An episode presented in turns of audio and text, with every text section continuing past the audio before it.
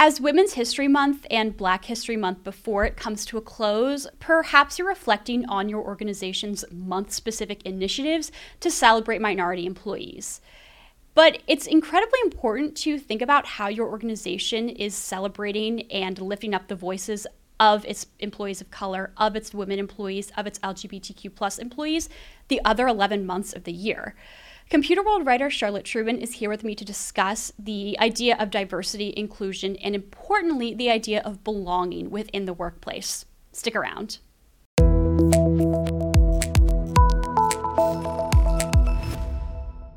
Charlotte, thank you so much for calling in and joining me all the way from the UK. I really appreciate it. It's great that you're here. Thank you for having me, Juliet.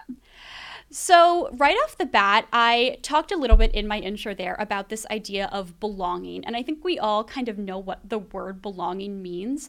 But I'm wondering if you can define it for me within the context of a workplace. Yeah, of course. So, I think.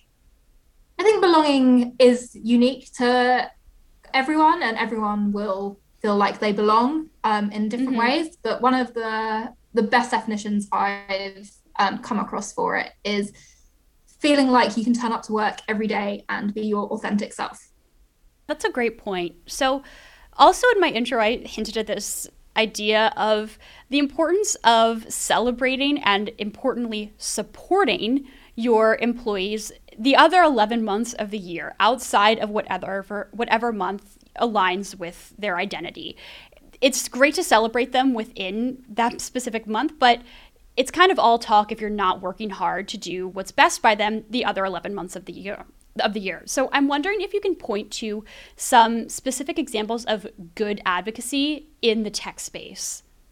When it comes to D&I, one phrase that always springs to mind for me personally, um, and in the UK, it's very closely associated with the suffragettes and the fight um, for the women's right to vote, is the phrase deeds, not words, which I think is really important when you're kind of looking at setting up initiatives or D&I initiatives um, because it's all very good saying you're going to do something or this is how we can improve the workplace for our minority employees. But actually, if there's no kind of tangible outcome or you don't actually put in the work or the effort to make it happen, to make the workplace more welcoming for them, then you might as well not have started in the first place. Yeah, I like that. Um, Deeds, not words.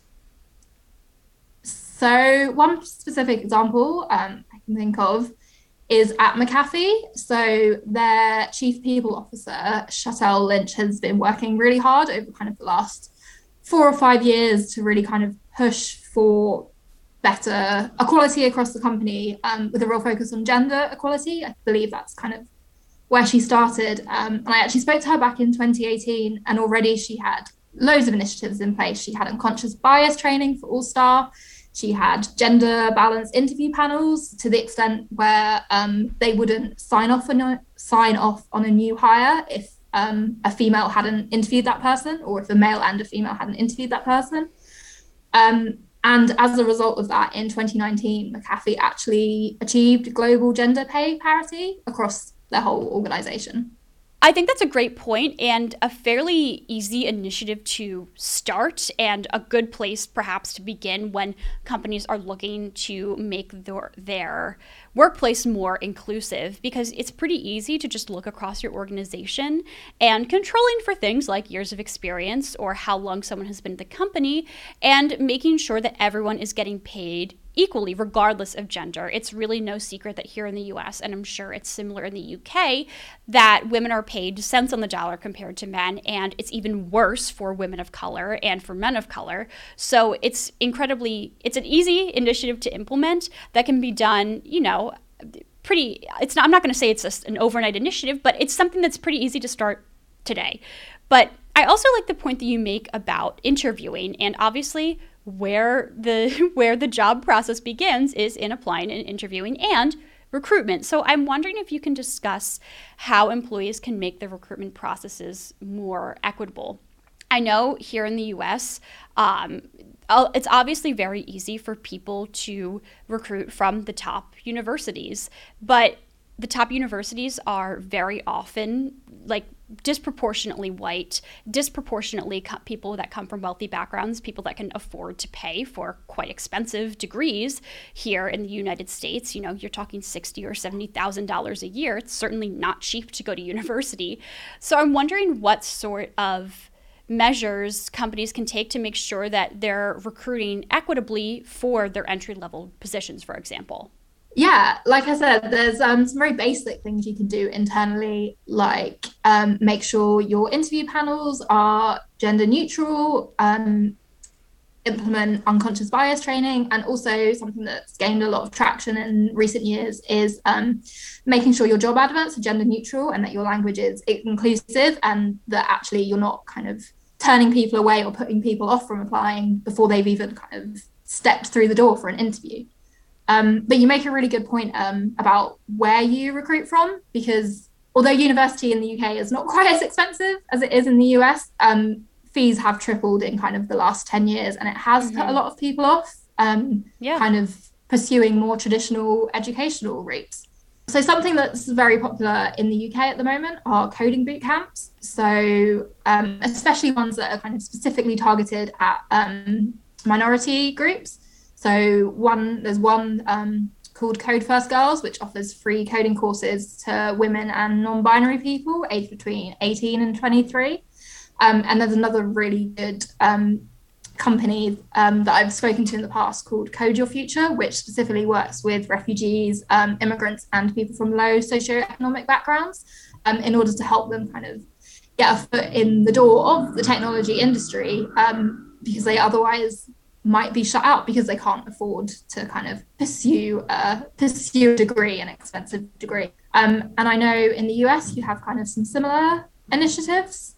So um, our colleague Galen Gruman uh, recently a really good article about how to hire and retain um, Black employees in the US, and he mentioned loads of really great organisations um, that work specifically with companies um, such as Code 2040, uh, Digital Undivided, and Coding Black Females. I'm going to link those articles down below. They're really great if you're looking for specific resources and specific organizations that can help you acquire um, more diverse talent. And importantly, these articles will also include some important measures about retaining the talent because once you've got the talent, that's important, but retaining them is just as important. And that really ties into cultivating that sense of belonging. So, retaining talent, it's obviously any company wants to do it. And I know some companies, I mean, especially tech companies, have specific measures um, in place to intentionally try and retain talent, you know, like making stock options, etc. But, um, like I mentioned, that, that idea of belonging is also important. On the topic of retaining talent, I know we mentioned that there's a huge, there's t- hundreds of thousands, something like that, I believe, of IT job openings, and there's just simply not enough talent to fill them.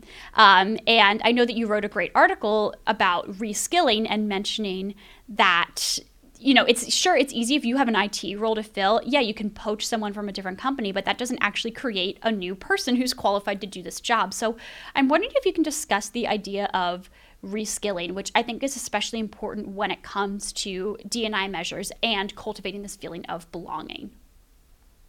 Yeah, that um, sense of belonging um, goes hand in hand with uh, retention because studies have actually shown that employees from minority backgrounds are more likely to take a job which pays less money if the company um, feels more kind of welcoming and um, to them rather than go for a job which may pay more but actually the envi- the work environment might feel more hostile.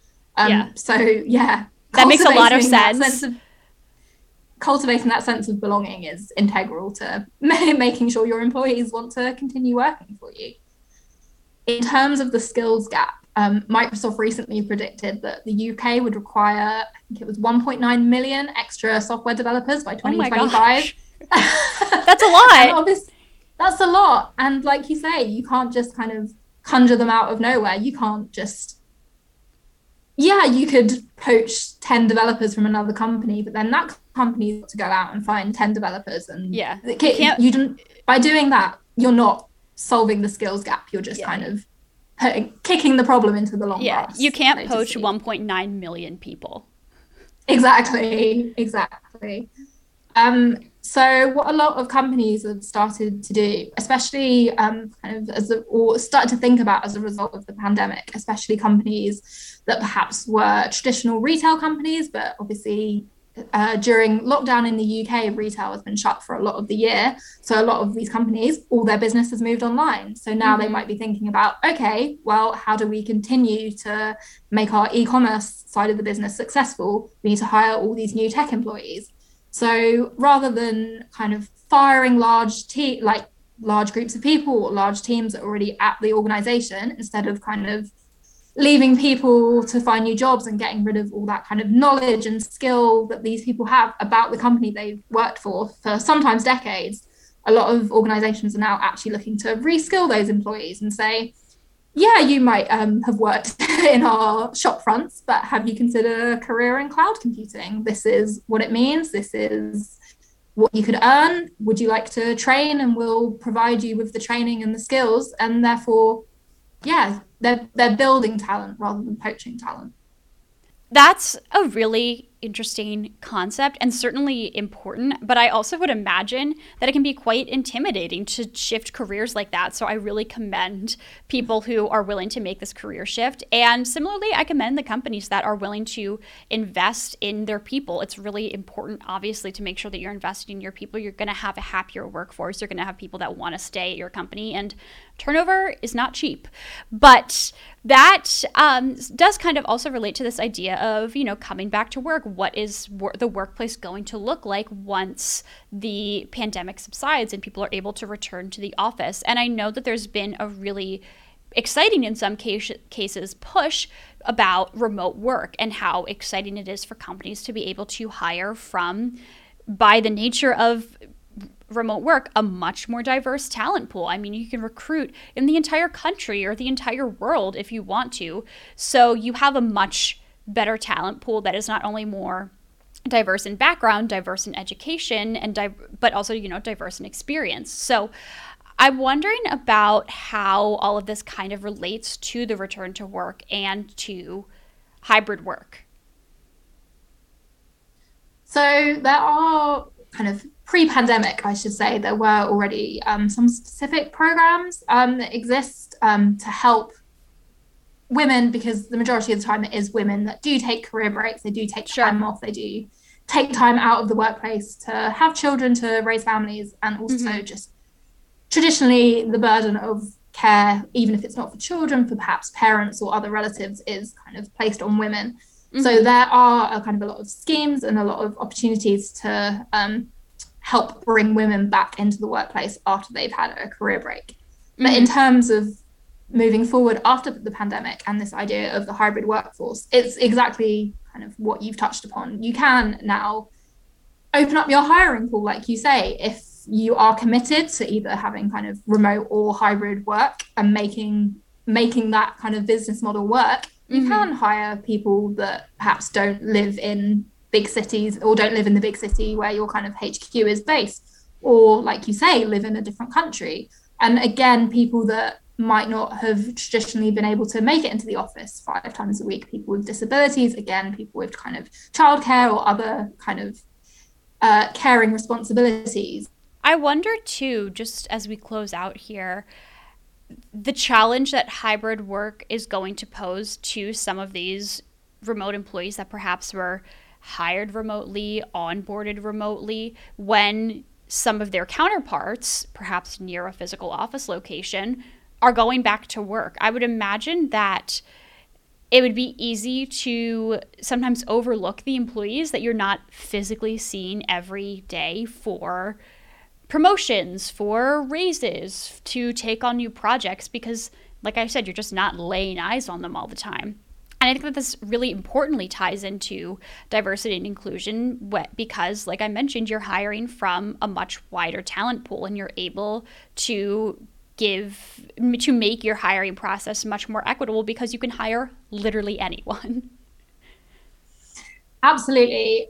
As much as kind of hybrid and remote work does open all these kind of doors and opportunities for lots of people, you also mm-hmm. have to be very mindful, like you say, of kind of how it progresses and how you actually like implement that kind of style of working to make sure it is a level playing field, it is kind of an equitable workplace, and that the person that is in the office kind of on the same days as the manager or that is kind of in the office more isn't kind of favored or kind of looked upon looked upon more favorably than employees that were yeah. told yes absolutely you can work remotely that's your job you are a remote employee just because someone isn't physically present in the office doesn't mean they're not working as hard or they're yeah. doing their job as well and yeah i think companies are going to have to be really mindful of that because i do think it perhaps will become a new form of unconscious bias um, that we haven't seen before necessarily because although companies do exist that have been doing hybrid and remote working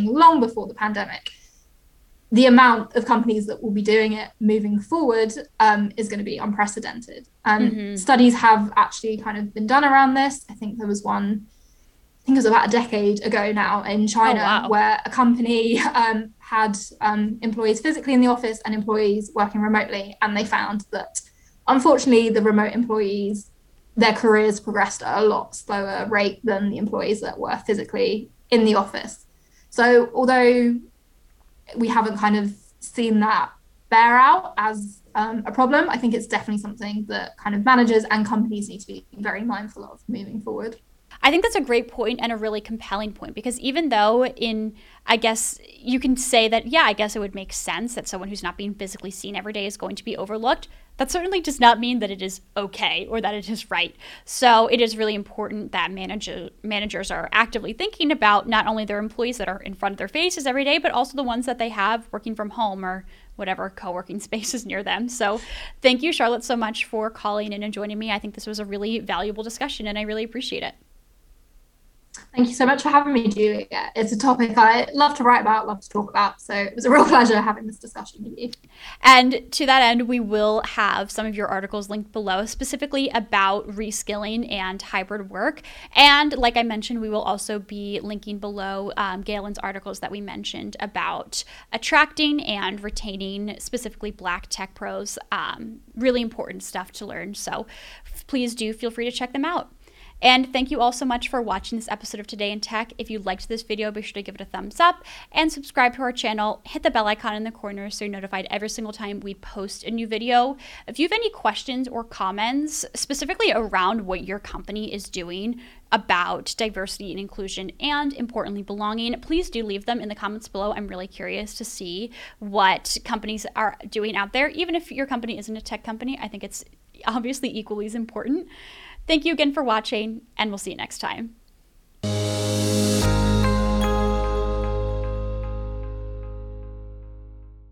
This podcast is produced by IDG Communications Incorporated.